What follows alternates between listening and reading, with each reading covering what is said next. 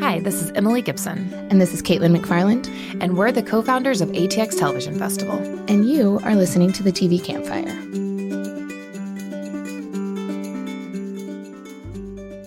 So happy Monday. Happy Monday. I had three beverages at one point, but now I only have two. well, I only have two, and that feels like a mm-hmm. loss. So I should go get a third one as soon as we leave here. Okay, great. We are very well hydrated. We're going back and forth between water, kombuchas, juices, coffees. You know, it's Monday. You got to just, Hydrated Get it all into you. And caffeinated. yeah. And good gut health. Yeah, I'm into the gut health. I know you are. We could do a whole podcast on microbiome. I'm sure that would be really interesting to everyone who loves television that's Nope. listening right now. No. Okay, good thing you brought up everyone who loves television. Today, we are releasing our second panel from the syndication project track. This one is with the Television Academy. It's called Powerful TV. So we have been partners with the Television Academy four years, five years. So long I can't even keep count. They're the best. Emily's counting on her fingers. Uh, I feel like it's four. I feel like it's They're- four years. Yeah, yeah, it's four years. I mean, we're going to go into fifth. So, guys, just There get on go. it. But the Television Academy is amazing with us because they obviously represent and honor everything television. But this particular panel has become a yearly panel, and we adjust sort of what it's focusing on, but is about truly what the syndication project is about, which is power of story. Advocacy through storytelling, how stories can make a difference. And we partner this panel with the Television Academy Honors. We try to get shows that have been either honored in the past or honored this year, but there's a little bit of lax there, maybe mm-hmm. even nominees from previous years. So this year we have Elizabeth Finch from Grey's Anatomy, Sunil Nair, who is the co showrunner of The Red Line, Dee Harris Lawrence, showrunner and EP of David Makes Man, which we also screened at the mm-hmm. festival, and Justin Baldoni, who is obviously an actor on Jane, but is also an EP director, entrepreneur of My Last Days. Have you seen that? Yes. Great. It have a large box of Kleenex. Whenever I was going to say, did it It's gut so you? good. Yes, did it it just is. gut you? It is so good. it is so well done. He talks a lot about his point in it, and his point in it is not to make you cry, although he Mhm. knows that's going to be, you know, Yeah. just something It is a happens. movie, so like everybody, right? No, My Last Days is his show. Oh, I was thinking You're of the other. He did do Five the. feet apart. I was thinking five feet apart, which you would also need a Kleenex Uh, with. yes. I know what my last days is. Apologies, Justin. but five feet apart, you should also see, and will also be gutted. Maybe have four boxes of Kleenex when you watch Five Feet Apart. Um, but he tells these beautiful stories of people who, of all ages and all different backgrounds, that are at the end of their life and what they're choosing to do, knowing that they're towards the end of their life. And it is in a way that you wouldn't think is so hopeful and so inspiring. Mhm. And it really does. I mean, his mission is to kind of change the way you view life and change the way that you go about your day to day and how you view the world. And it does exactly that. Well, and he's done so much, and we plan to have him back. FYI, he was this was his first year at the festival, and he was a dream. But there's so many things we want to talk about and wanted to do panels on this year that we couldn't that could all fit into this panel particularly because this panel could encompass anything that is about the power of television and the power of story and the responsibility of that. But he's did that whole campaign also on like masculinity and the Mhm. representation of what that looks like and sort of redefining masculinity and toxic masculinity. And i'll say masculinity like 18 more times. But I think it's so interesting that these shows that are represented, both from writer, producer, and actor, writer, director perspectives, do what a lot of our panels hopefully do, which is it's not just about one very specific niche thing. It's how many things can you touch and how do you make that not just a singular episode or a singular character, but bring it back throughout a season, bring it back throughout an arc, pull a character in that can be representing more than one thing. Mhm. You get to be complicated, you get to be messy. Then there's the question that you and I talk about all the time that I think they touch in this. It's moderated by Maury McIntyre, the president of the Television Academy, but about what is questioning what is our responsibility and where is that line? And it's I these panelists all have very strong views on responsibility and that they all come from very different backgrounds and they've all written things that I'm not going to say that they're not proud of, but that in retrospect, they've looked back on and said, I have to be responsible for putting that into the world. Um,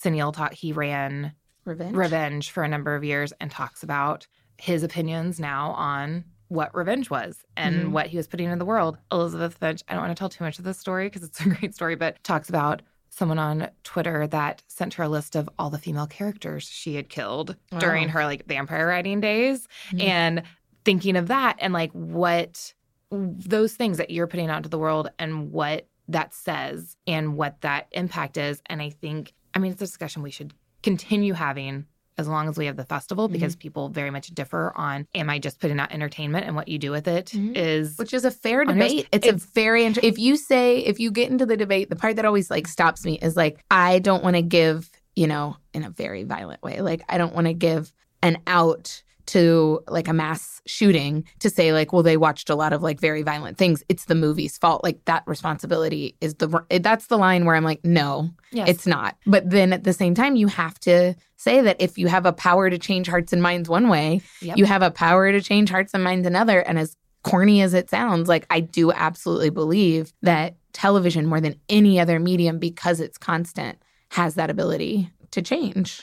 And uh, you're also dealing with a huge spectrum of people watching things Mhm. that it's very easy for one person to watch something with a lot of violence, a lot of sex, a lot Mhm. of drugs. Like we, we talk a lot on this podcast about Euphoria because Mhm. it's so great, And it was the opening festival, night. so there you go. But I mean, oh, obviously the characters in Euphoria are quite a bit younger than I am, but I can watch Euphoria and not be interested in dabbling in any of the, The things, things that that they're they're, doing.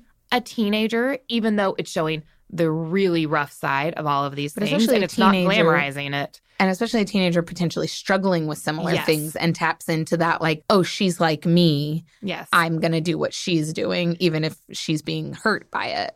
and they talk about, I mean, 13 Reasons Why they talk about on this podcast too is another one where 13 Reasons Why came out and everyone, it got a lot of accolades in talking, like putting a discussion about suicide In the um, front line. in the front Yeah. line because people don't talk about it. And, uh, but then it also got a lot of backlash for sensationalizing it Mhm. and glamorizing it. And some studies say teen suicide rates went down, some studies say they went up. And then you're looking at the show going, are they responsible? Like, Right. can this show be responsible? Did this show really think they were putting something positive out there? Did they not care? Did they mean to glamorize Yeah. it? Like, what? Well, what are the it's such a, intentions to? It's such a scary thing because, like, it is a very, I don't even know where I land on the debate, which is don't why I want to continue to have it definitely as long as we're having the festival, but even longer because truly, and I'm probably just repeating myself, but if I do so believe in representation being such a beautiful thing that can change somebody for all the good reasons in television, then you would think that on the other side, I have to believe the negative. At the same time, as an artist and creative expression, and the idea that if you're pleasing everyone, you're pleasing no one, just not even responsibility level, but in what a great story is and what a great character is, and doing something different, well, then I absolutely don't believe like it's the artist's responsibility to either it's almost the thing where they're like you can't believe you saved the life because then you have to believe mm. that like it's possible that if somebody does something that you're responsible for that like it's all just too big. So you know freedom of speech is like a part of that too. Like oh well i said something on twitter like what's my responsibility? Who and then you have to ask yourself who are you? Like if any if your show is the most popular thing do you have a higher responsibility than if like four people are watching your show? Also, and that's because Sunil talks about the fact that he keeps doing network TV because network TV people is reach. still reaching yeah. the most people, and the Red Line reached a lot more people Mhm. than something on Not a smaller Revenge, network. Yeah, I know Uh, rectify. Yes, People talk about. it. I love rectify, but Yes. like not anybody watched it. But yeah. but yeah, and that obviously is a difference too. Mhm. And we,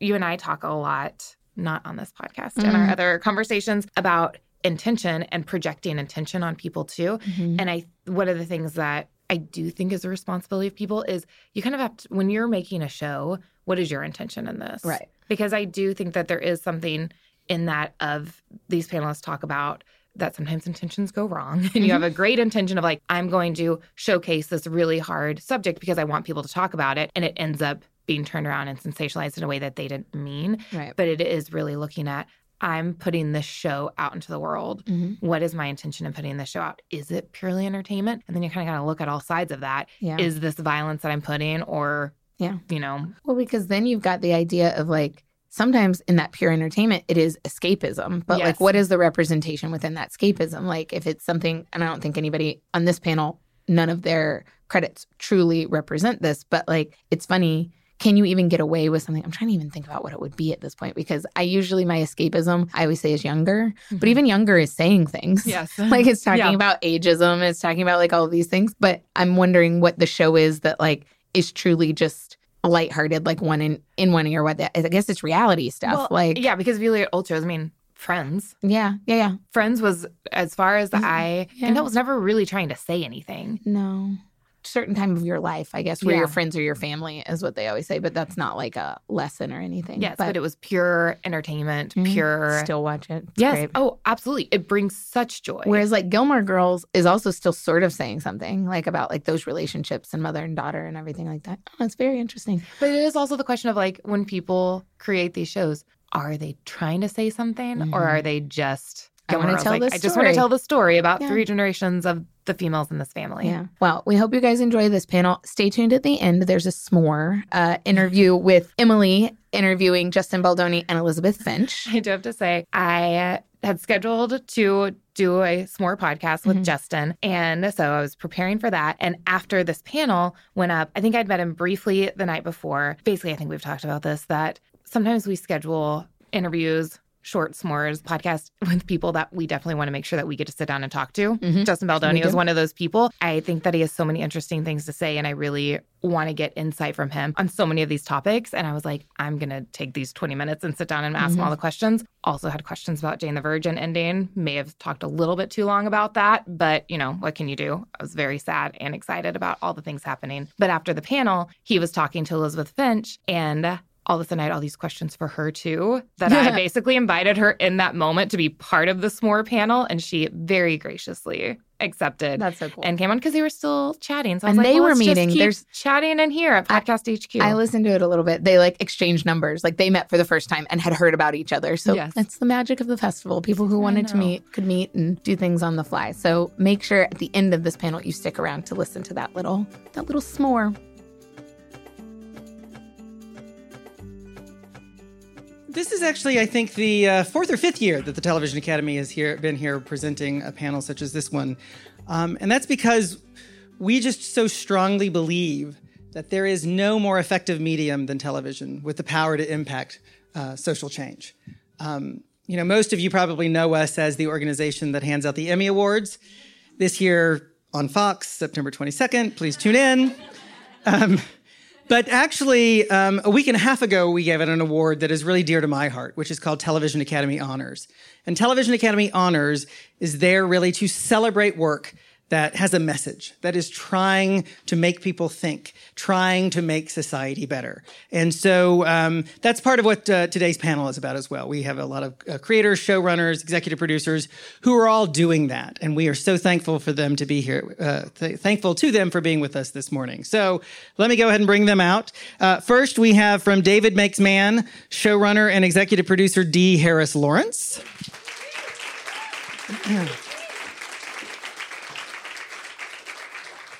Next, uh, from The Red Line, co showrunner and executive producer Sunil Nair. Um, from Grey's Anatomy, writer and co executive producer Elizabeth Finch. And then from my last days, and one of the recipients actually of this year's Television Academy Honors, please welcome creator and executive producer Justin Baldoni.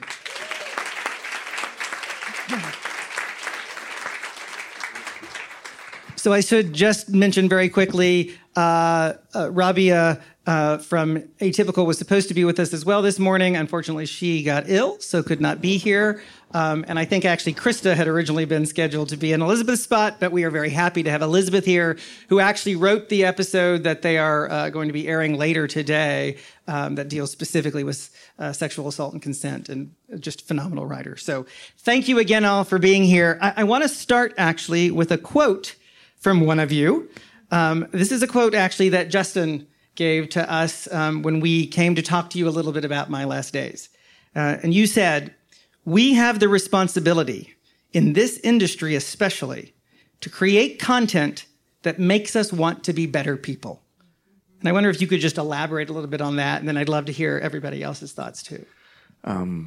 First of all, thank you for putting this together, and and bravo, and thank you to the Academy for actually creating an award that uh, helps those of us in our industry aspire to receive like that type of recognition. Um, because if that award didn't exist, we would always just be going for the the same thing. So Oh, you'd still really- be doing this. Come on.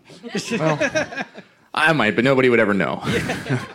um, I, I kind of, I just have always believed that it's very easy to go after the lowest common denominator. And it's very easy to go after things that are popular and things that you know will make money. And in an industry like ours that is so run off of fear um, in a lot of different areas, I just noticed uh, as I was really in my 20s um, that there was so much content out there that made me feel better about being a worse person um, than content that is that made me want to become better.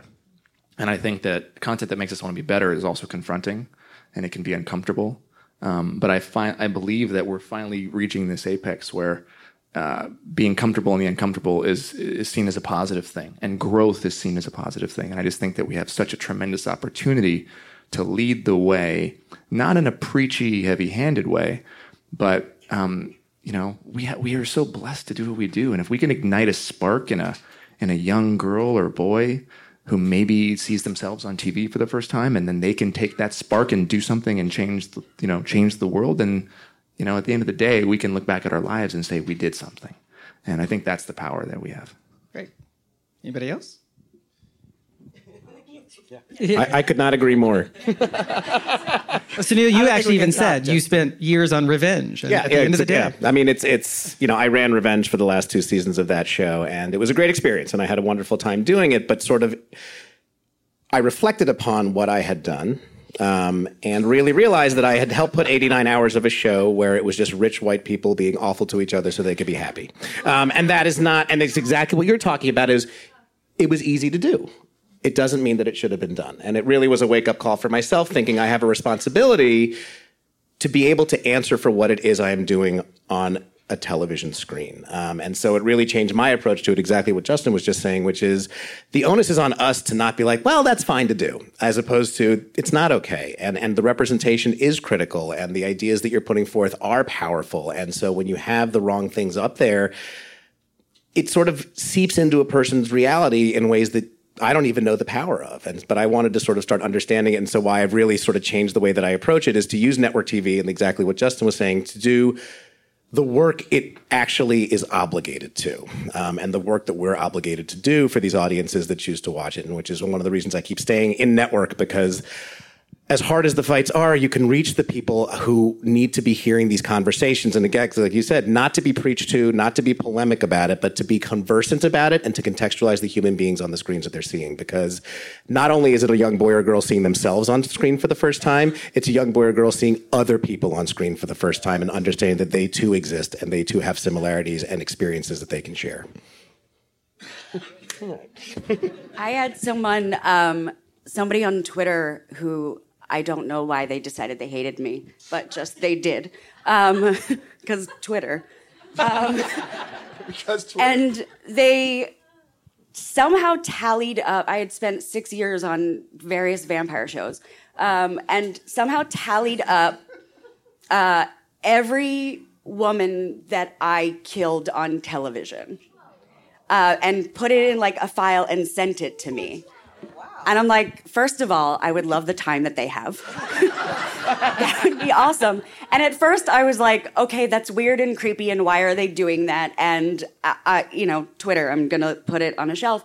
And I kept saving that list, and I kept going back to it, and I was looking at the body count, and I was looking at all of the people, and then I was like remembering every way on television I had killed someone um, and all the terrible ways that I did it. And I realized like that was the world, it was vampire world, but also I was contributing to it and I was not contributing to the balance. I was not contributing, you know, in the world of body count, the fact that it was so many women in so many different ways, I was like, this is not as much as these shows are fun and I loved the people that I worked with and I loved the shows themselves, I was responsible for that body count.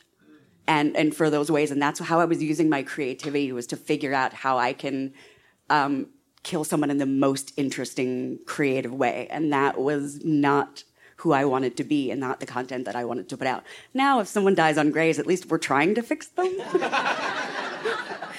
it's the, my, I can't say my body count is that different, but at least the intent is very clear that we're trying to work on it. We're not using them as expendable people to just body drop.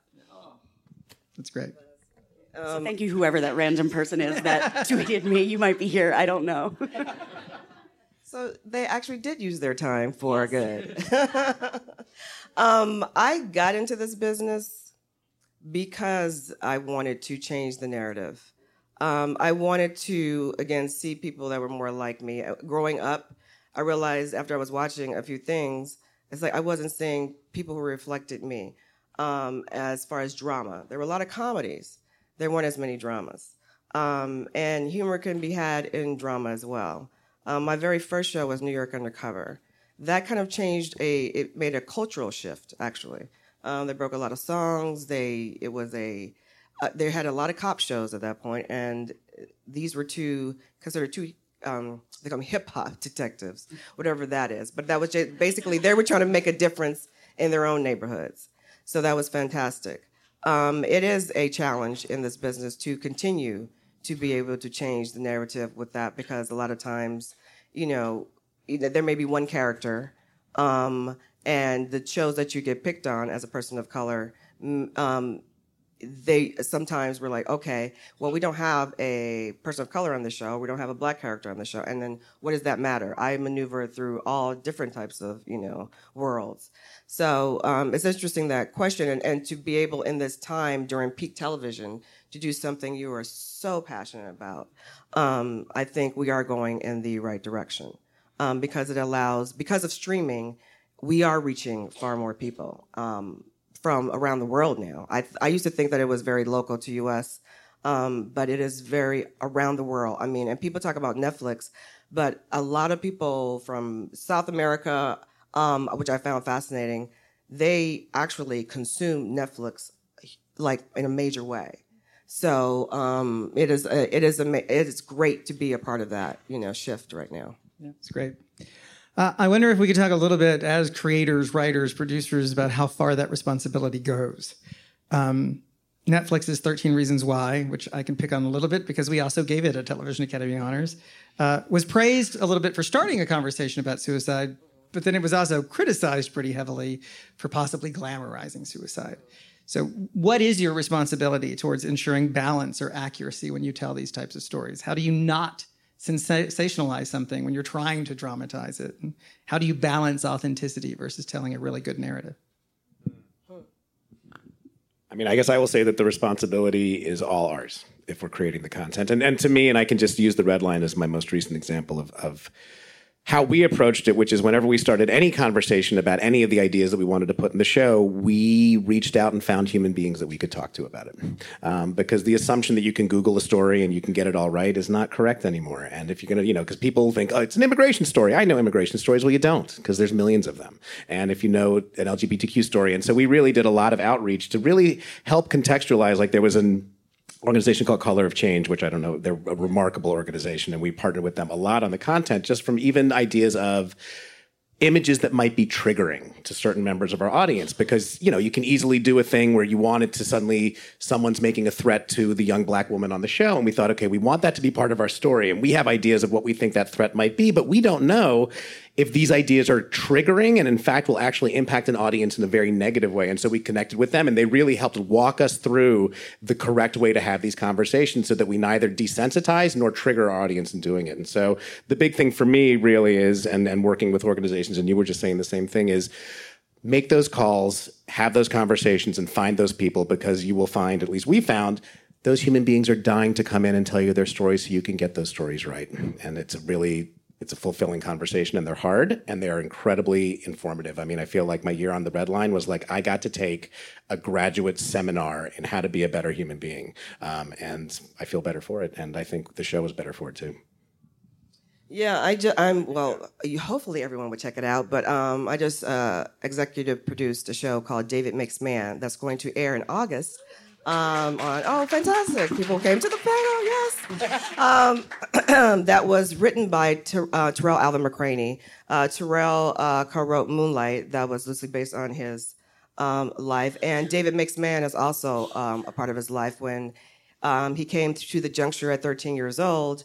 Um, there are decisions where you can go either way. And that's what this young African American boy is at at his t- at his time at this time in his life um, as he's going through a childhood trauma. Um, and what I love about Tarell's script, after I read it, I, you know, sitting there, I had to read it twice. Um, and the first thing I said to him was like, I am David. I am the female David.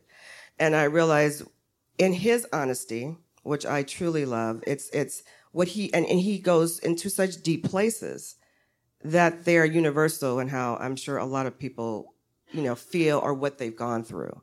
And that's what we try to do with the show. Um, it may be unapologetically black, as we all say, but it has universal themes. Um, so I think that's how we um, approach as far as the responsibility. I think the honesty and the um, authenticity and showing it in that way, but showing all levels and this is how you may have assumptions and stereotypes of how these people live. The single mother who sometimes people think, you know, they're, you know, abandoning their kids. No, they're like working their asses off, trying to provide in every way, um, and basically living paycheck to paycheck. You know, there's a pact between this 13 year old boy and his mom. You take, you have, you know, you, um, keep your end in getting to a really good school. I'll keep my end. And that's a struggle because you have to like try and keep that up at every turn. Um, and, you know, showing that the everyday life, you know, in that's a little less than middle class, is still they're living and they still have a good time. So it's basically showing all those, you know, colors, you know, in those communities. On Grey's, we have, I mean, we have the social responsibility that we take very, very seriously in terms of messaging. We also have med- a whole medical component in terms of wanting to communicate medicine that is authentic that is but is also not so terrifying that someone won't go take care of themselves that they're you know exposing them to conditions and diseases and to any kind of procedures that exist. I mean look we truncate things for time because i don't know anyone who's ever gotten a scan and gotten the results 30 seconds later like in the history of medicine. Um, but you know so that might be that might be truncated but we work with so many people um, so many doctors and so many about the messaging about the actual medicine so that we're not presenting a cure for something that does not exist. We're not putting out false hope or false narratives out there because that can be just as damaging to people. It's you know when we're doing certain procedures there are certain things that are like we had a we had a MRI scan that is or radiation that involved a whole mask and a whole thing where someone's locked down and, and doing it and we had a lot of discussions about this is really scary. And is this going to um, is someone going to watch this and hear that they have to get this treatment and say no because i saw it on Grey's yeah. and it was too terrifying and i'm not going to do it. So these are things that we think about in addition to representation and in addition to the humanity that we put out there in the messaging. It's you know, and thankfully we have all the resources in terms of like the social groups, but also the medical groups that are talking about, no, if you put it on screen, people are going to freak out about that, and maybe you don't want to do that. And that's something we think about every day because it's people's livelihoods and their health, and that's not something we're screwing around with. Uh, real quick, to, amazing, by the way. Um, in response to the, it was funny. I was talking about this yesterday um, with Sarah, who's one of my executives, and the 13 Reasons Why thing was really an interesting phenomenon. And I've thought a lot about the responsibility of how we tell stories. And I think, you know, there's so, let's be very real. It's so, hi. It's, that's, uh, nobody look at her. Nobody look at her. Nobody look at her. Nobody look at her. We're all very empathetic in here. We never want to be that person. Nobody look at her. We're just going to keep going. Wow. But I, have never been this person. but I have, and that's why. Um, um, but we can all agree how, and excuse my choice of words, fucking hard it is to get a show on the air. So I think part of what I said earlier about this being a fear based business is there's also the fear in a lot of us creators and writers and producers to not screw up the chance to get something on the air. So what I think happens, right? And if you dissect this, and this is a much longer conversation, the people that are in charge of actually putting it on the air generally all look a certain way, uh, which we were talking about earlier. Um, and then those of us that are trying to put something on the air also have families and, of course, are our relevancy is tied to the success of our last project, which is our currency and our quotes, and we have we have to take care of ourselves. And I think what ends up happening is that sometimes a good intention can get lost in the fear across the board. The fear of the creator and the showrunner and the producer and the writer, and then the fear of the network. And I believe a lot of good intention things end up becoming very bad for the world. And that happens because the intention gets lost and muddled in our in our desperate drive for success, which is an overall problem. So when you look at 13 reasons why, I think that could have been avoided because I think it was a 1% issue, right? If you take the entire series and and you reverse the way that that scene was shot and you make it terrifying, then suddenly there is no glam like glamorizing a doing this thing. And maybe there's a decrease in teen suicides versus an uptick. But to do that, it means confronting the issue and bringing people in and the risk that they're going to tell you what you don't want to hear. And we all get attached as, as creatives to what we think we think is best, what we want to put on. Oh, but I felt this and I saw this and this person said it was good. But if there's a group of people that are out there that can prevent you from making a dire mistake, but it requires you to change your entire idea or to not go forward with something.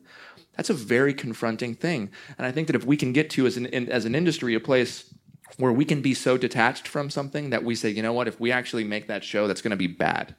Even though I'm going to make a million dollars, and even though I'm going to like be able to put my kid through college, that's going to hurt a lot of people. So let's drop that and move forward to something else, even after the network said yes.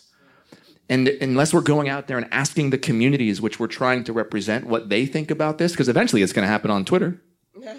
It's there, right? We're not living in, we're not, this isn't 15 years ago. I mean, we're going to get the response the second it goes up. Focus groups, test groups, we're all going to get it. But if you do it in the, in, in, uh, in the process beforehand and you ask the communities, you ask the people that survived a suicide attempt what this makes them feel. Not that they didn't, but we don't know then I think we're going to get answers that maybe we don't like, but can help us create more meaningful and powerful television. Thank you. Uh, Dee, I, I love that you uh, described David Makes Man as unapologetically black. I think that's fantastic. I wonder if you can talk a little bit about developing a black coming of age story in a time when not only uh, is the hashtag Black Lives Matter still very relevant, but even the hashtag Living While Black seems necessary. Oh don't get me started on the living while black. Um, it's interesting. I mean, this again, as, as uh, Tarell's loosely um, based on Tarell's story, um, but it's interesting when we gathered all the writers. Uh, what and I was very big on when I became a showrunner that I always going to have a safe environment. You can say anything. There are no, you know, bad ideas. Um, if you put someone, if you don't agree with the other idea, make sure you have something that comes up we from day one or like day one or two just got in there and it was all of our different um, ideas and backgrounds and uh, of our lives were poured into you know going into. I don't even think Tarell was you know ready for you know that. Um, and it was amazing in how we constructed um, the stories which he had you know had the skeleton of and a lot of but it was all the different colors that we um, painted on it um, and being able, and again, um, showing this young boy as not black, white, whatever, but human, and what he is going through as this young man, um, code switching and um, and code switching is putting on different masks as you go through your, you know, your worlds of dealing with the dope boys in your neighborhood, and then going to the school um, uh, where you're in a magnet class and you're only one of three black kids. Um, and showing the truth and the authenticity in that. Um, and, you know, trying to, and he also, what he has with his, um, he takes care of his younger brother. He makes sure that he's at school. All this responsibility on this young boy, and he's 13. Um, and we realize he, as young kids ourselves and all the responsibility that you have um, in these neighborhoods, but also wanted to show the black excellence that happens. We have, you know, this young girl who dances, they're singing, the again, the power of imagination is amazing that we're, knock on wood, able to pull off some of these things that, you know, we kind of like go in between so you understand what is going on in David's head. A lot of it is his POV. He also has superpowers seeing the world around him. Um, and it's been amazing. All of our, you know, screenings, um, different people, um, and majority of them not black, coming to us and telling us, "I related to David. I understand this character," and that is amazing, you know, within itself. Um, so it's kind of like living while black. Uh, we're hoping that it's like now you understand we're living and we're human. I mean, you know what I mean? It's, it's I, I'm just beyond. Somebody's like barbecuing the other day. I'm like, really? And really? And they're gonna, they got a gun pulled out on them. Um, this couple, I'm amazed. And I don't understand. I don't. It's 21st century. It's, it's kind of appalling, really. Uh, Sunil, actually, Redline kind of addresses that as well. You have a, a black doctor who gets shot while just trying to buy milk. Uh, your show addresses kind of the justice system and, and just that, that, the fallout of that. Um, so I want to talk a little bit about topicality. Elizabeth, Grey's Anatomy, you just tackled sexual assault and consent this year in an episode that, as I understand it, was developed kind of specifically in response to the Christine Blasey Ford testimony against Brett Kavanaugh. I wonder if you both could talk a little bit about how you balance topicality when you're telling a story versus timelessness in telling that story uh, and how those stories were developed. Elizabeth, you want to start? Um, you know, it's uh, unfortunately, with rape culture being what it is, I don't think we're worried about um, the timelessness of it, which is an awful thing to have to say.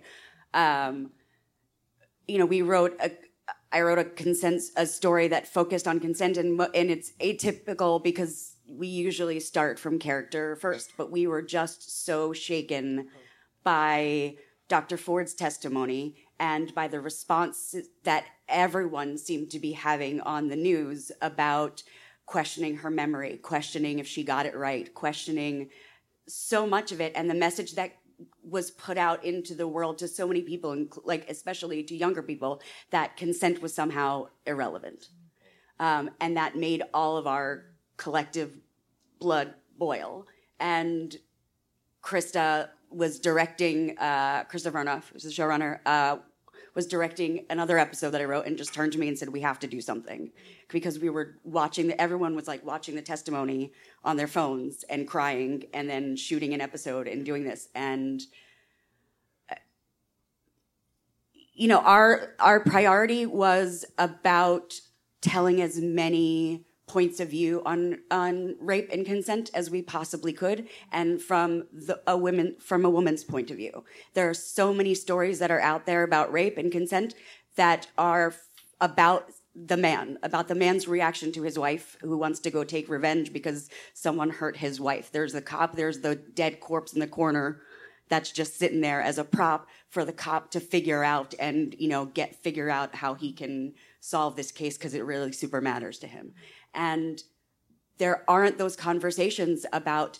how long trauma lasts and how much it can impact someone. We had, a, you know, there are people that are walking around with this giant hole of empathy and don't know and don't understand why someone 10 years later might still be upset or might still be triggered by a race by being raped and if you can't understand that then you can't have empathy for somebody so we weren't so worried about the topicality of it because we know that we knew that it was going to be specific to these characters and it was very much a part of a journey for our character to figure out who her mother was and to find out that she was a product of rape that that's that so there was the connection to the actual character so it wasn't ripped from the headlines but then just the specificity of having so many women on staff and having so many people contribute and tell their stories and do it, then we didn't really have to worry about it feeling like it was a message show. It was about our people and where they find their humanity and where they find their empathy.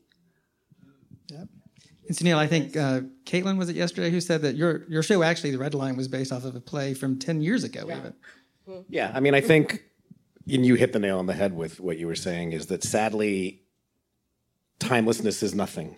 You know, when we talk about living while black, it's like it is unbelievable and totally believable. I like those words mean the same thing now, which is really sad. Um, and so all of these things that we're talking about, all these things that we're addressing, and thank you for having us and for these festivals like this is there is this groundswell of human beings who want to tell these stories. And I think part of like what you're talking about with your episode and what we do with the red line is I think what's critical is Like other shows I've worked on, you get into it with your with your studio execs or your network execs over something, some detail, and you fight because you believe in it in this moment of drama. But if you lose the fight, you lost that fight. But we need to put ourselves in places where we cannot lose the fight. Um, and and the things that we're trying to do are, and we would have these conversations on the red line. And again, I want to say the network was incredibly supportive of the show. It was not a contentious experience for the most part, but there were times when the attitudes were different based on sort of the perspectives of the human beings on one side of a call and the perspective of the humans on the other side of the call. And where we sat was we can't lose this fight. Like this fight is either we win it or you fire us. Because if we put something irresponsible on television, it is going to matter in a way it didn't matter to us, or at least I will speak for myself. It didn't matter to me before when I was doing Revenge or Body Approved Proof or CSI Miami, which are those, you know, again, I don't feel super great about a lot of those things. Um, but it really is But like they're I highly think part- watched. yeah, but part what's that? They're highly watched. They are highly watched. Exactly. That's maybe the price. Exactly. Which is which is shocking and not shocking. Um, but uh, I think that's the thing is for those of us on the creative side to put ourselves in a position where we cannot lose the fight, where we cannot wilt to the conversation because we have a responsibility for the way i mean again what you're talking about is so critical is you can't lose those fights when you're having those conversations and when you're getting the notes that actually damage people. Um, and i'm not saying that happened all the time. Again i want to make that clear but there were certain times where it's not like we're going to give up because I can't live with myself, and we couldn't live with ourselves if we did it. And so I think that's the idea. And the timelessness, sadly, I mean, where we're at right now, you're like, God, we've moved the needle nowhere on so many of these things. And it is really depressing. But then these communities are really hopeful, and, and struggle is hope. And I think that that's the way we need to approach it at this point in time. And do you see yourself able to take that into your next show, All Rise, which Yeah, seems to I mean, I- I be certainly really so. ripe for that kind of. Yeah, I mean, I, I've now I've since Redline, you know, is a is a one off as we've just found out last week. Uh, I've actually co-running this new show called All Rise for CBS, which is about the LA courthouse, but it's a cast of seven people. Five of them are women, five of them are people of color. It's really critical to us to see the victim and to see the the person and not the crime. To you know, I mean, we were I was saying this yesterday how it's it's interesting to think that Perry Mason was a defense attorney. And so the heroes were the people he was representing. And then over the course of time, the heroes became the prosecutors. So the defendants were the villains who needed to be put away. And I think, again, that's a slow change of narrative that people don't really understand. I didn't understand until I was told. And I thought, oh, right. That's, and so this is a show that hopefully we're going to change it. And it's a procedural. So CBS, I think, understands this much better than they did the Red Line, but they're also supporting the idea of getting social justice onto the network, which is why I'm thrilled to be a part of this show. I brought some of the Red Line people over with me. And so we're hoping that we have yet another crack at this of really bringing these conversations to the fore and making sure defendants aren't just the person who committed the crime, but a person who happened to be accused of a crime. Very nice. Excellent. I'm watching Sunil. Uh, Justin, uh, in some ways, really, My Last Days is a little bit the opposite of topical because no one wants to talk about dying. None of us really want to address it. We don't really want to face it. Why was it important for you to actually go in and talk to these people to, to show how these people live in the face of dying? Uh, for those of you that don't know, My Last Days is a is a documentary series that uh, started on YouTube. Um, nobody would make it, and for four thousand dollars an episode, I gave up uh, acting in a year of my life to tell these stories. Put it on YouTube. People said nobody would watch it, and it became a very watched show on YouTube with one of the episodes getting like 14 or 15 million views. It was it was 22 minutes long, and this was seven years ago. And so, in the age of cat videos and things that were going viral, this young 17 year old boy's story of, you know, living in the face of adversity and you know making music was enough to. So, it was kind of a case study that taught me um, that we are hungry for a reminder. You know, one of the Arabic words words for human, san, is one of the translations is they who forget. And if you think about that, you know, one of the oldest languages, uh, and we think about human beings and insane, and we we quite literally forget. We forget everything, and some things we on purpose forget. Um, and forgetting is a good thing sometimes because you know there's so much pain and trauma that we all live with and we forget. And there's also great things that we forget. And one of the things i think we on purpose forget is the fact that one day we're not going to be here anymore. Because again i talk about uncomfortability and finding the comfort. And uh, i was raised in the baha'i faith and there's a quote in the baha'i faith that says i've made death a messenger of joy for thee Wherefore dost thou grieve? And I just was thinking, like, how can death be joyful? Death can't ever be joyful if we don't appreciate or live a life that we feel proud of at the end of our lives. You're only going to have regret. So if you made revenge for the next 80 years, right? It's that kind of thing that you're we have to like think about our lives and be active in our lives. And so for me it was well can we tell a story that can inspire especially younger generations of young people, of young women, of young boys to confront their mortality and realize that tomorrow isn't guaranteed or next year isn't guaranteed. And if it wasn't guaranteed, would you change your behavior? Would you change the way you treat people? Would you stay mad at people? Um, so for me, it was an experiment, and also selfishly, like I needed it, and I still need it. I've made 25 of these stories now, and I, I, I'm constantly brought back to if I'm in a fight with someone, or if I'm mad at someone, or if my wife and I are having a heated argument. Like, wait a second, this doesn't really matter. So it helps you come back and remember. And yeah, nobody wanted to touch it. Seven years ago, the idea of like, are you out of your mind? Um, and of course, then uh, I fell back into acting, and Jane the Virgin happened, and I, you know, talked to Mark Pedowitz at the CW and Rick Haskins, and they said we believe we should put this on air. And you know, four years in, and we actually we aired, we aired before Jane the Virgin and beat Jane the Virgin, which was the weirdest thing. so like, and then of course getting your incredible honor. Uh, so it's and, and it's a now inspired two films. So my I've directed a film called Five Feet Apart that um, uh, just came out on DVD after it was released, and um, thank you. And literally inspired by one of the girls whose stories we told on the CW, who had cystic fibrosis. Who you guys just did a story about cystic fibrosis, which I think is very cool, which was never represented ever on television. And then my next film is actually about that young boy, Zach. And we're just watching this, we're watching the audience change and we're watching the people in our community change and be willing to take more risks. And if those of us that are here can find ways to bring this meaningful content to television and to film and show the people that are writing the checks that only care about the bottom line that they can also make money right? And if the audiences sit in seats, then we collectively can start to create more content like this that years and years ago would have been laughed at. And so for me, it was about all of those things, but it was a long journey that required testing it and hope people liking it and taking risks. And also at the end of the day, just trusting that this was an entire group of people whose stories were just never told. Um, and believing that the audience is really good at being human and that we can trust them, you know? So it's really interesting that you you chose.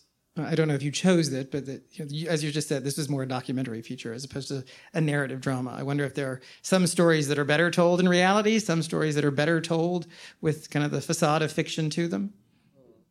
Anybody have any thoughts? Yeah, I, you know, I think there's room for both, actually. You know, um, because a lot of times, like he said, he started out with documentary series and now he's about to turn them into fiction. Because sometimes, you know, the reality for some people kind of hits too close to home or it's too hard for them to watch. But you give them something where they're entertained, get them to lean in, and then you hit them with the truths that they can, you know, kind of swallow it better. You know. We, we so at my company Wayfarer, we call that chocolate covered broccoli.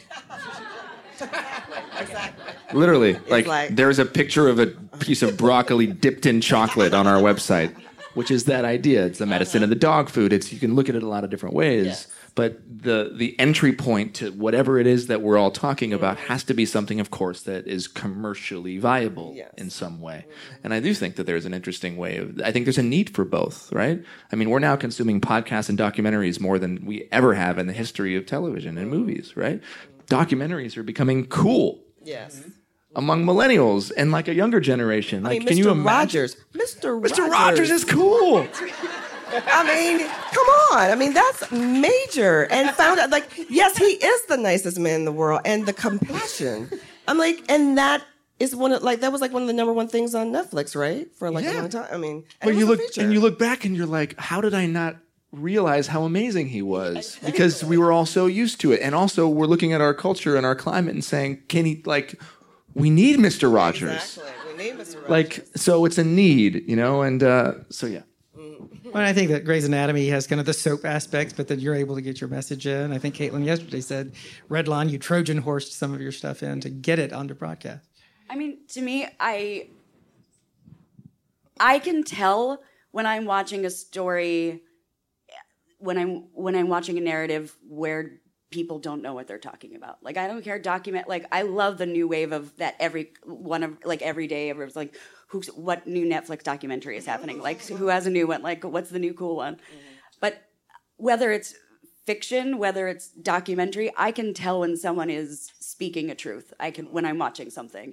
And going back to what you were talking about about like engaging in other communities and research if you don't know what you're talking about, whether it's topical or not, I know when I'm being told the truth. I know when it's from a point of view of a lived human experience. And I think that that's what people are craving, whether it's the format doesn't necessarily matter to me if it's based on a true story, if it's a true story, if it's coming from somebody's heart. Like, you know, you sit in any writer's room, and I know that they just put an argument from their wife on television. And when I'm watching that show, I can tell that it's lived and true, and things are covered up for, you know, people's sake and to protect the living, to protect to, to protect everyone. But like even the even the silliest things, like I. I walked into a room and was talking about how um, someone once told me that they loved me, and I showed up at my door to tell me they loved me, and I said, I'm sorry, I have to go get milk. And I left and went, and then I stood in the grocery store buying milk and called my best friend freaking out about it. And she's like, Where are you? I'm like, At the grocery store getting milk. He's like, I think he knows you didn't actually need to go get milk. I'm like, Well, I'm not a liar. And I ended up just talking about it. And it's the silliest thing, but like that ended up on an episode of Grey's because somebody like said they love them and she freaked out and she left. And it's like, it, it's it's the weirdest moment in the world and you know the person who said that was not very happy with me that it ended up on tv but the, like even but whatever that's a whole other story. But it's whether there are these deeper conversations and, and social uh, around social responsibility or if it's just a moment of humanity where somebody is faced with love and freaks out and does something absurd in that moment. I can tell when I'm watching another show and it just seems done, it seems scripted, it seems that, or if I'm watching someone's story. Thank you. Um, Justin, I'm going to throw a question to you that is not about my last days, and I'm not putting you on the spot. Anybody else can answer this, but uh, uh, since you were part of uh, an experience called Jane the Virgin, which unfortunately is ending, um, Netflix just canceled One Day at a Time. Um, uh, Starz, fortunately, has renewed Vida. But why is it that uh, we're not seeing a lot of Latinx stories on television? Why are they so rare?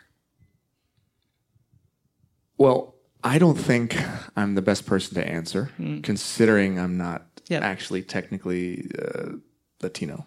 Um, You're adjacent because of James. I'm, a, I'm, I'm, like, yeah, adjacent and accepted as I participate on a show. Yeah.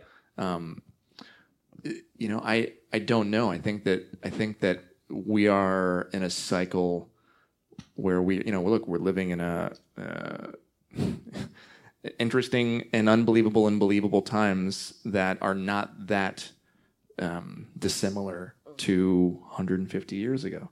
It just looks different, right? And um, and whether it's it's look, I just read this amazing book that just really, and I talked to you guys about it, that just really confronted me with a lot um, called uh, No More Heroes about the white savior complex.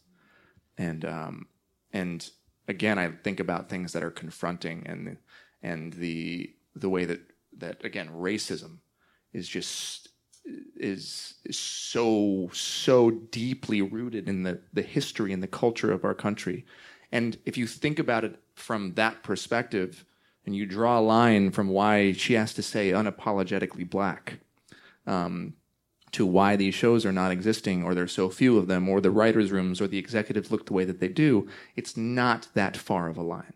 Um, and so I think really we have to look at the systemic issues, right, that are why these shows aren't on the air, and continue to make progress, unfortunately, in small ways, and in some ways, big ways, like what Jane the Virgin and One Day at a Time did you know, I personally believe someone's going to snatch one day at a time and put it back on TV.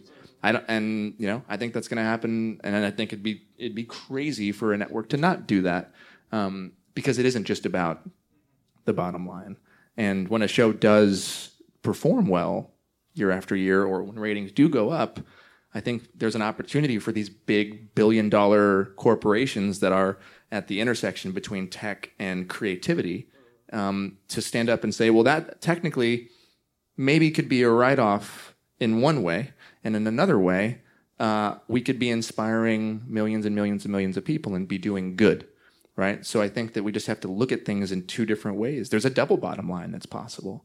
Um, but in terms of why something's not on the air, I can't speak to that as a as a straight white guy. But I can tell you that I'm very grateful that none of us can really speak that, to that ultimately. Yeah, but I can't. But I can tell you, I'm very grateful that the network that I'm on was willing to take the risk mm-hmm. and and put that show on because I think so much good came from it. Mm-hmm. Um, yeah. yeah, that's a good answer. Um, I don't. I mean, we're all. I think in how many shows are like there are many so many shows in this peak television, um, and now it's all about you know niche niche niche niche programming um, in a way, um, except for a network who tries to um, serve a lot more. Uh, I mean, there are shows like Grand Hotel that's coming out. I think I think this mm-hmm. month. Um, they're doing a reboot of Party of 5 uh, mm-hmm. uh, which I thought was a brilliant reboot. Um, having these be kids of um, immigrants who crossed the border and now they're by themselves. I'm like, okay, somebody is actually thinking. As far as a reboot is concerned, um, but I think it's again, it's more, like what you said. It's more of um, executives, um, showrunners, creators like ourselves uh, fighting the good fight. I remember when I switched um, agents, I said to them, I want to be uh, start doing shows that are my shows that matter. I want to be on a fringe show who feels strongly about uh, what they're doing um, in creating these different characters. Um, and I can't remember the third one, or, or like something where it's like you know women. Those have been my major thing of, of changing the narratives about how you see um, uh, them, and I've you know managed to be able to do that uh, shows like Shots Fired um, that Gina Prince Bythewood and Reggie Bythewood put out, um, Unsolved, Tupac and Biggie, which may not seem like, but it was like back in the day of hip hop, that was a major thing. Um, and it was and on Netflix, it's been incredible how many people have called me, you know, uh, and how we approached uh, that story as well. Um, so I think it's, it's, uh, it's really putting all those stories out. And now it seems that there are more it's more of an appetite to get it out there because people are like you know with um uh intellectual pro- properties you know they're like you know really like working it i think it just it needs to be pushed when i was here for south by southwest i had 10 students um, none of them african american and like how do i get my stories you know, out there and use my voice. And that made me feel good because I realized, okay, now we have a next generation that's going to fight. And we're like, basically, you know, the door is cracked open and we're going to like, it's not going back. It's not closing. We here. So. I wonder if we could expand a little bit about representation. I'm going to focus right now just a little bit on front of the uh, camera talent, but then just talk more broadly. Darren Criss recently stated he would no longer play, uh, take a gay actor's place in a gay role. Um, sounds laudable, but hey, I'm a gay man. If I only played gay roles, I wouldn't be working that much. Um, you know, would a show like The Good Doctor have been made if Freddie Highmore weren't in the lead as opposed to an autistic actor? Um, without this representation though how are you authentic? I mean this is a very silly example of this but you know hasan minhaj just made news simply by telling us how to pronounce his name because we'd all been pronouncing his name incorrectly. How do you guys approach representation you know in terms of casting in terms of your talent in the writers room your below the line crew anything? Just thoughts on that. Um, well as far as david makes man that was like a major thing for us just to uh, put together a writers room um, that represented. I came. I mean, I've been in this business for a while. I'm not gonna say how many years because I'm I'm growing backwards, like you know. um, but you know, a lot of times I was either the only um, woman, the only African American, and a lot of times like, "Oh, we're gonna get a twofer," the only black woman. So um, you know. Recently, in in um, shows, has been more of a representation within, which only helps you in the telling of stories because of everybody's, you know, and not all people of color have the same experiences, which I've, you know, some people think so. So it's very interesting when you get all these different conversations going on. Um, and also um, being able to below the line um, uh, in that same way. Because again you get different perspectives. People bring their their truths and their own worlds even in below the line.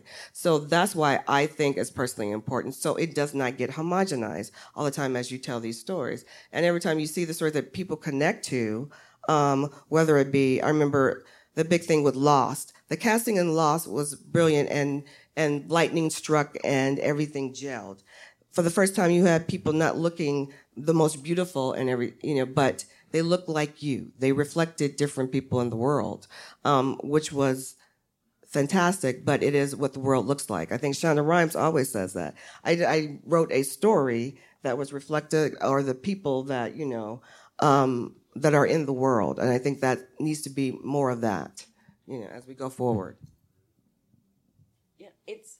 I mean, it's been woven into the fabric of Grey's since long before I got there. Mm-hmm. In terms of in front of the camera and below the line, ev- like in every capacity. In our writers' room is as diverse a room as possible, and not in a, like not in a token check off a box. Like there, there is just a really expansive group of people with a lot of lived experience that are it's all over the map. I you know, me personally, I'm a person living with cancer, so I am a person living with a disability. And when people start listing inclusivity and start listing ele- that disabi- like people with disabilities is the very last thing that's on the list if it's mentioned at all. And I've had people who are younger writers that have come up to me and asked me and said that they were people of color who with a disability and they their agent said um, the fact that you are African American will help because because they're looking for people of color in that room, but don't tell them about the disability because that might make that might make them doubt whether or not you can do your job. Um, I've had more than one person come up and tell me that, like you know. And meanwhile, I work on a show where they're like, "Great, can you want to make it a storyline?" I'm like, "Okay," and then great because I don't because in in my world I have never like I have never seen on television a version of cancer that is my version where it's either eh, most of the time it's either cured or you know cured or dead. There isn't the person that's walking around living with it as I have for 7 years.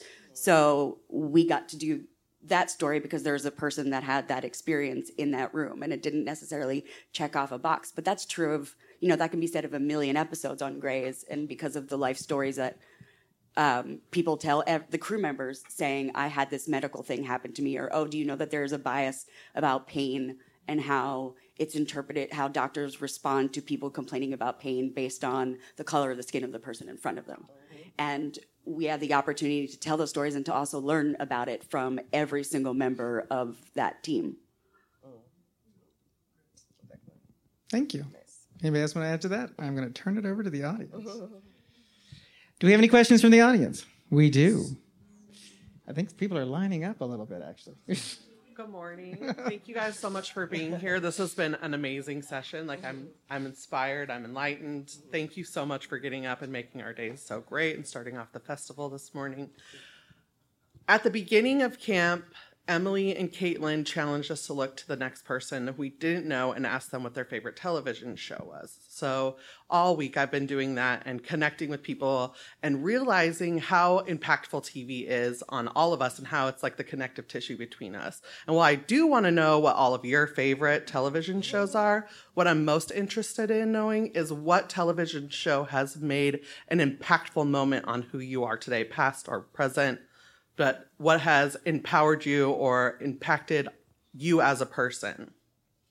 Hmm. St. Elsewhere. 100%.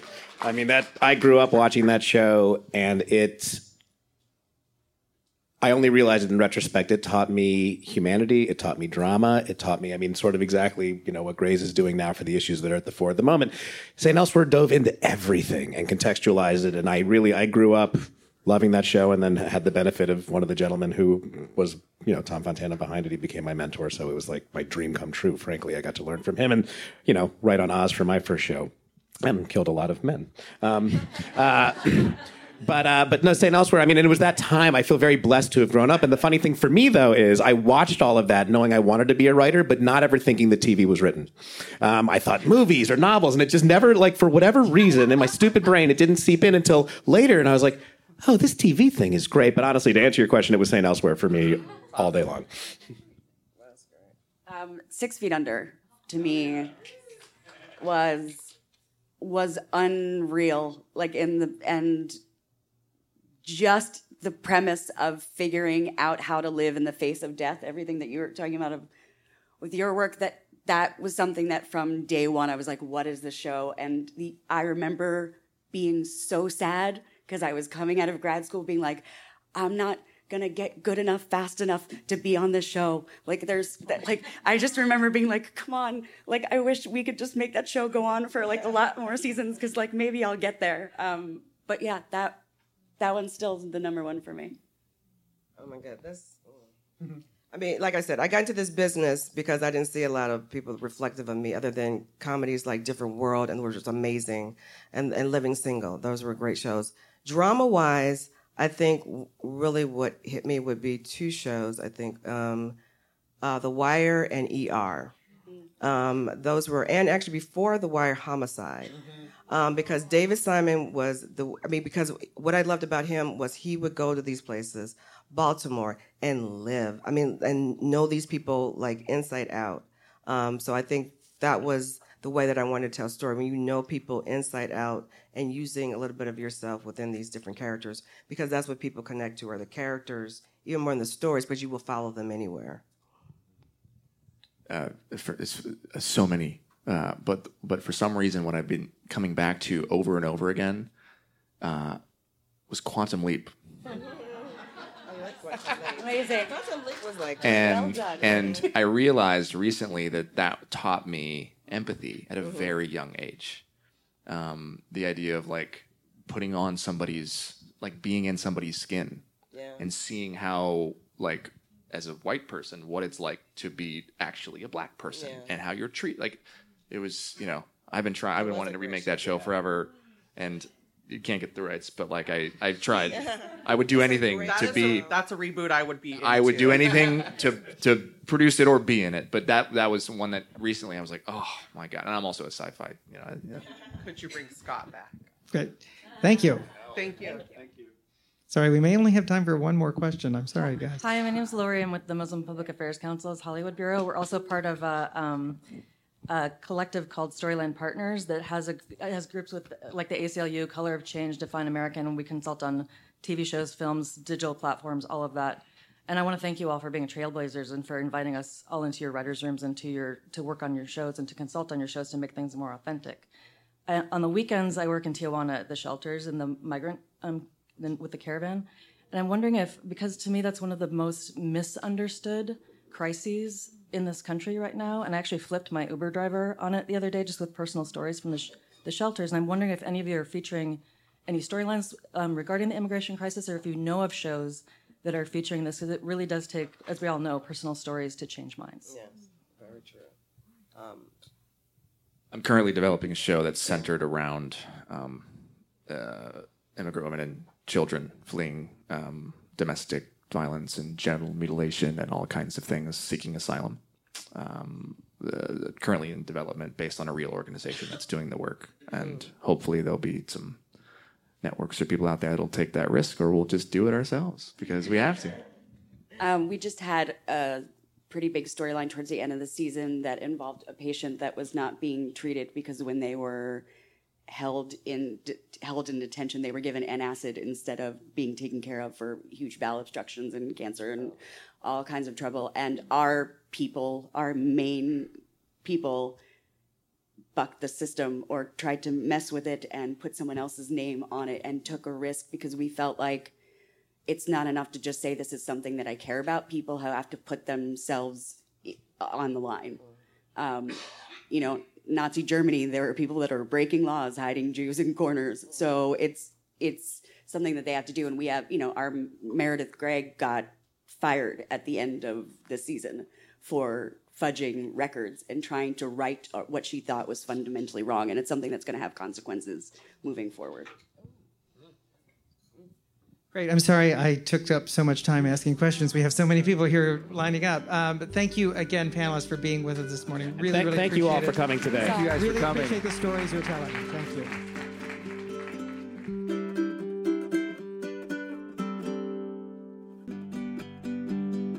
You guys so much for being here. Uh, we really appreciate it. I am here with Justin Baldoni and Elizabeth Finch. Do you like to go by Finchy? That's what everyone refers to you as. Everyone ends up calling me whether we start. Yeah, first whether we start that way, and it will always end that way. You will too. We just exchanged information, so I'm putting you in the phone as Finchy. Finchy. That's why that. everyone refers to you that way, and you never know. You're like, is that like an insider friend thing? When do you get to that point? When do most people get to that point? Uh, about a week in. oh, great. yeah. Well, we're about Oh wait, an I should- hour. I should wait. We should can change get it. there. I I'm think if we do a in week. panel together or a podcast, this is just a We straight just to went deep. Yeah. Um, Justin, I want to ask you just a little bit about Jane the Virgin ending. We don't. We. This is not a spoiler festival. I don't want to know what. Ha- I do want to know what happens, but um, I just want to know about the process of the final season and filming the final season and what's that. What that's been like for you guys in wrapping this up.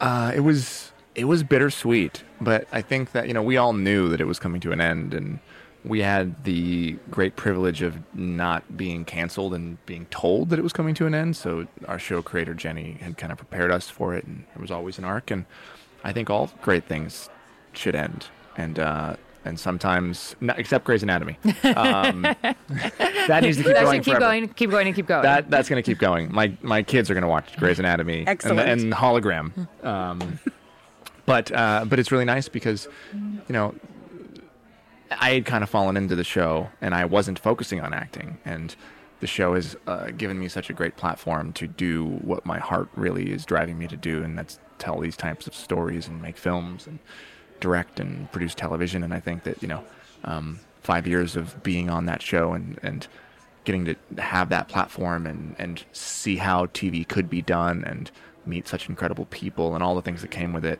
Um, I, I know I was ready for what's next, um, but it doesn't change also like the nostalgia for Yeah. the moment of knowing that like oh my god we love these people, we're friends. This is the end of this. Oh my god, I'm never gonna play Raphael again unless Netflix brings us back in ten years for like a Gilmore Girls esque reunion. uh, Veronica Um, Mars. or Veronica Mars. You never know, right? Anything Um, is possible. I anything's possible. I don't know if I'll Yes, still. I don't know if in ten years I'm going to look good in tight clothes like that, but we'll see.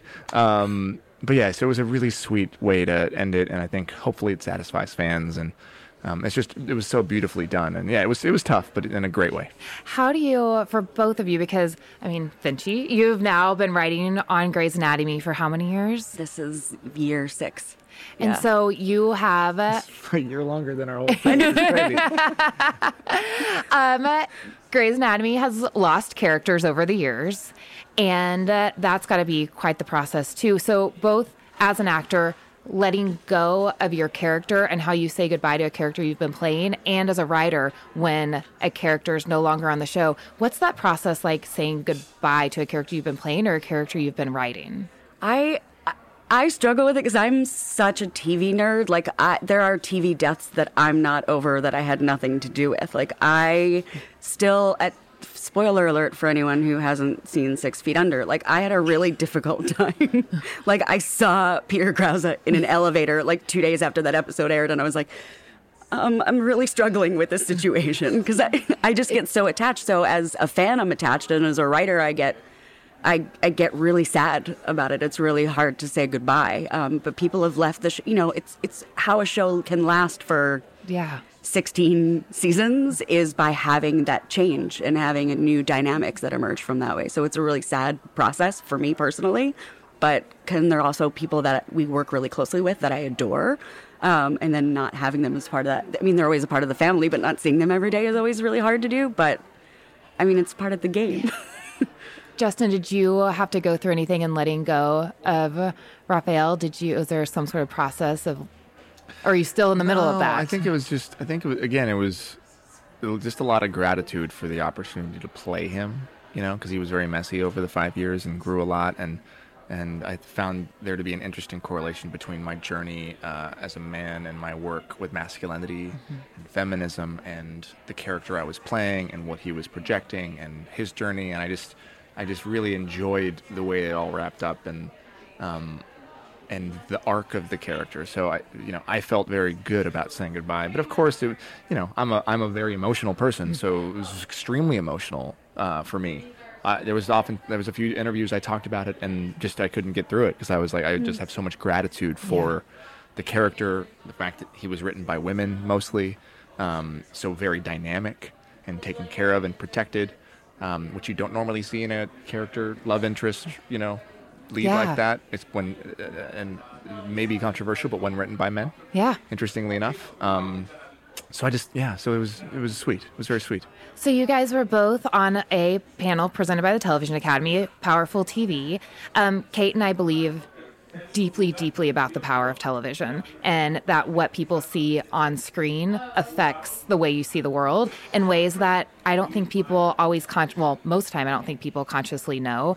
And that's why even at this festival the conversations we're having we want this to be a place where change starts in the industry and to have people actually talking about how to do that and why it matters. And I know you both deeply care about that.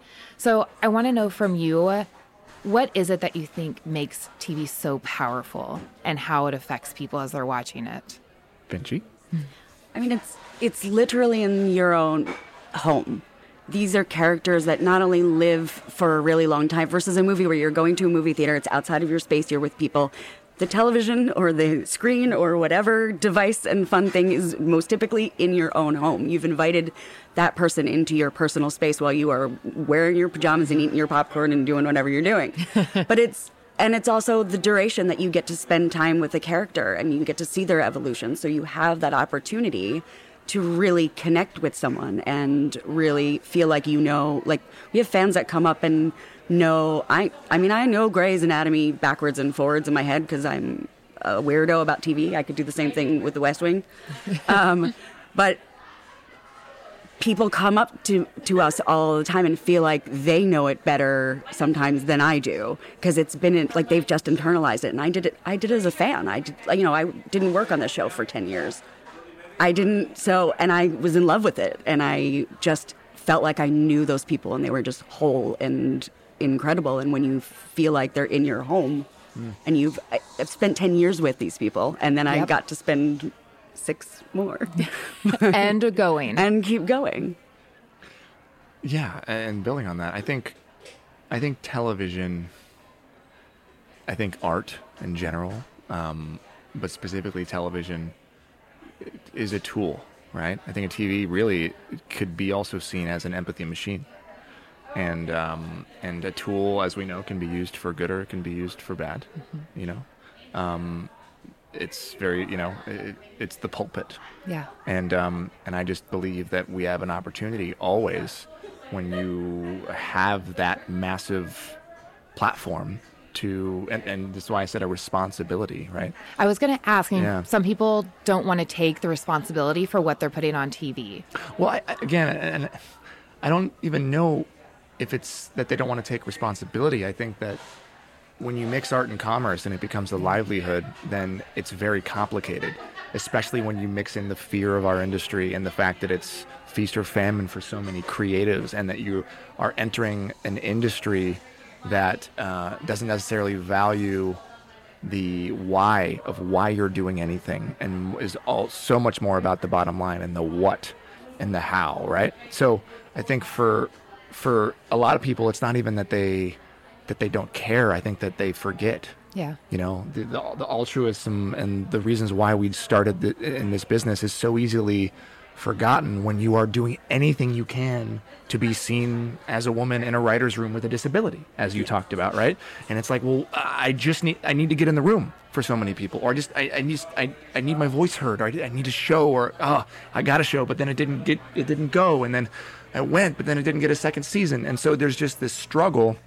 And in that struggle it's so easy to lose your why and forget like okay well what is the why of my why? Well why do i want to make tv right? Well i wanted to make tv to make a difference. Okay well why do you want to make a difference? And that second why i truly believe keeps you grounded and in it and centered and focused and allows you to have the detachment that you need to be rejected a hundred times so that your story can be told in the right way and so that you know that what you're putting out in the world will have more of a positive effect than a negative effect. And i said this on the panel but if we were to just go and do our own focus groups and ask for feedback, the difficult feedback about the content that we're putting out in the world, even if it wasn't what we wanted to hear and we had a healthy sense of detachment from what we're creating, then we would be, I think, far more willing to create stuff that matters um, and to be willing to change course or direction if it would if it could potentially be perceived as harmful to a group. And that only comes from like real intense self-examination and not depending on honestly on the entertainment industry standards of success. With um, Wayfarer, you are creating this amazing new content that you're putting your heart and soul into, and uh, probably having a lot of no's and a lot of incredible yeses, and telling these really hard stories. What is it that keeps you going? I mean, you talked about that why, but when you look deep inside Yeah. and you're like, "This is this is the center that I come back to." What's the why going. of the why, right? Yeah. I believe that the yeah, if you ask why three times, you'll get to the true core of anything. Um, and for for me and for the team at Wayfarer, it, it's not even an option. Like there, there's been so many opportunities presented to change course and to make content that is the easier way, you know, the easier content to sell. Um, but you know when you when you tell stories like we started telling which is uh, life or death right we are this isn't reality television we are quite literally uh, taking time from people who have a i mean we all have a finite amount of time but 3 months 6 months a year left to live and they're giving us their time and we're then in turn telling their stories and doing the opposite of reality television. We're not manipulating it in any way. Mm. We're showing it and we're showing the beauty that who they are and how they're living. And then we're giving their time to an audience who's choosing to give us their time. When you tell these types of stories you realize like there is no other path for us because we believe that time is finite and we have only a tiny bit. It's our most valuable resource. Yes. and so we have to be respectful of the time that our audience is giving us and also at the end of our lives of what we're spending our time doing you know because nobody wants to look back and have all the regrets that the majority of people have the top 10 regrets. Like i did this i worked too much i didn't spend time with my family i didn't enjoy my work my work was you know all of those things are very very common and we have a chance in this day and age in this very unique day and age to actually live lives that we can be proud of. And these are the lessons i've learned from the dying. So all we're doing is applying those lessons and understanding that like well if death is the great equalizer it's not the network. It's the fact Yeah. that like one day i'm not going to be here anymore so what am i choosing to do? How am i spending my time? What are the stories we're telling? And having that healthy sense of detachment from rejection. Mm-hmm. Because at the end of the day if i get rejected it's okay. I still have my family right? But if i lose my family in the pursuit of success then i'm making a mistake so that's what keeps me grounded in my why and my faith and my belief that like we're here to be of service that's really it we're here to be of service Yeah. and our gifts can be used in that way You both are part of TV shows that mean a lot to a lot of people. Has there been a TV show in your past that you've either worked on other than these or a show that you watched that meant that thing to you that you think audiences in the same way your shows mean to audiences now? We were talking about this in the panel, but Yeah. six Six Feet Under to me Yeah. has always been. I mean, aside from it being an incredible television show, um, so ahead of its time it's so ahead of its time and so so Alan Ball and so uh, people who are trying so repressed and so locked up and trying to figure out a way to live while you are showing people who are dead at the same time. Like people like just the basic premise of people that are the most that are living the least that are actually bu- burying people all day long and have to figure out how to live is frick, was freaking fascinating to me and dark and funny and it wasn't messagey it wasn't but it was really just exploring deep deep humanity and how screwed up we all are Yeah. and how human we all are and that I, is something that i really gravitated towards from the first episode and watching people say like they're watching people do some pretty terrible things and then figuring out, figuring out how to find their way back to themselves and that nothing no growth human growth is linear and they just learned a lesson and two seconds later screwed it up again and then they messed up their lives this way sideways and it just it kept asking these really twisted conversation twisted questions and I, I just was in love with it and i still am and so uncomfortable and Yes. confronting. Yeah. Yeah. And also, I think again, it's like it was so human in the messiness, which we respond to because we are human, mm-hmm. and we forget like you know, we don't have to be creating these things that are so far out there that we can't relate to them, or we, or so often or not, we're told, and I'm sure you're told from from the higher ups that things have to be dumbed down, or you have to be presented things have to be presented in a certain way. And I just feel like we're not giving our audience the chance to show their humanity and their and the fact that they are human, which they are really good at, and they get it. And we are far more intelligent than I think we give audiences credit for. Um, no matter where they're from. Yes. You know, and I think that's the next step is hopefully we'll have a new level, you know, uh, a new type of executive and the executives will look different and the studios will look different and we'll believe in the the power of our audience to be able to digest complex and interesting nuanced television where qu- questions are asked and where empathy is, pro- is shown in a unique way and and where we can show the messiness or in messages without being heavy-handed or preachy um, that's like it's an exciting prospect you know Um, last question. What show do you go to for a pick me up? You've had a bad day. You just need to put something on that makes you laugh, that makes you feel good. Do you have a show? It can be a movie if you don't have a TV show. Mom. Mom on CBS. Well, I just freaking love it. It just, it's pretty much the same episode every time, and I want it. Like I want that episode every time. I mean, they're fr- like everybody in it is a freaking genius, but I just I want the comfort of I know what I'm getting, and it's really, really freaking funny. And they all again, it's the same thing of like they are all laughing at how dark and screwed up they are and human and messy and it's but it's done with such humor that eh, hands down every time I go home I like watch an episode or watch an old episode. I don't know when that started, but hmm. yeah. I don't have one. I I just it's funny. I just I just go to, you know, I'll turn on, I'll either online or I'll do a search or I'll go on and just look for something funny. Or you- do you And look and I for found- something comfort or something new? Something you've seen a lot of or um, something you want to discover something new? No, I, it's it's. I've also I'm also a really bad TV watcher because I, I truthfully, it's really tricky to find the space to also Yeah. consume that much when I you know I have a wife and two children and I also want to be a dad. But you know, um, what I found that's interesting, and I'll I'll change the question a little bit is being on a show that people say that about. I can tell you is really a massive honor um, because when you can when you can get a chance to play a character or be on or create a show that people go to for that for that I go to your show for that. It, it, it's really a beautiful interesting thing but i mean i look at you know what's funny i recently like fresh prince of bel air i was Yes. like oh my god that was like i felt like home at some Oh, point when i watched that show it was so funny and I got to go back there. and I remember being like, you know, 12, 13 years old, coming home from school and having no friends and having nobody to talk to or hang out with, and that was my friend. And and that's a really important thing is to have content like that and shows like that that uh, that can make you feel good. But I have I have a whole bunch. I just look for things in the moment. It's like music. I don't have Yes. like one style of Yep, music, but it's like I need something that makes me feel like this, and so I will go now Get that one. in this, you know, in this instant on-demand society. I can find that somewhere, even if it's on YouTube or it's a comedy special or something like that. Sometimes I just need a really good cry, and so I'll put on an episode of Grey's Anatomy.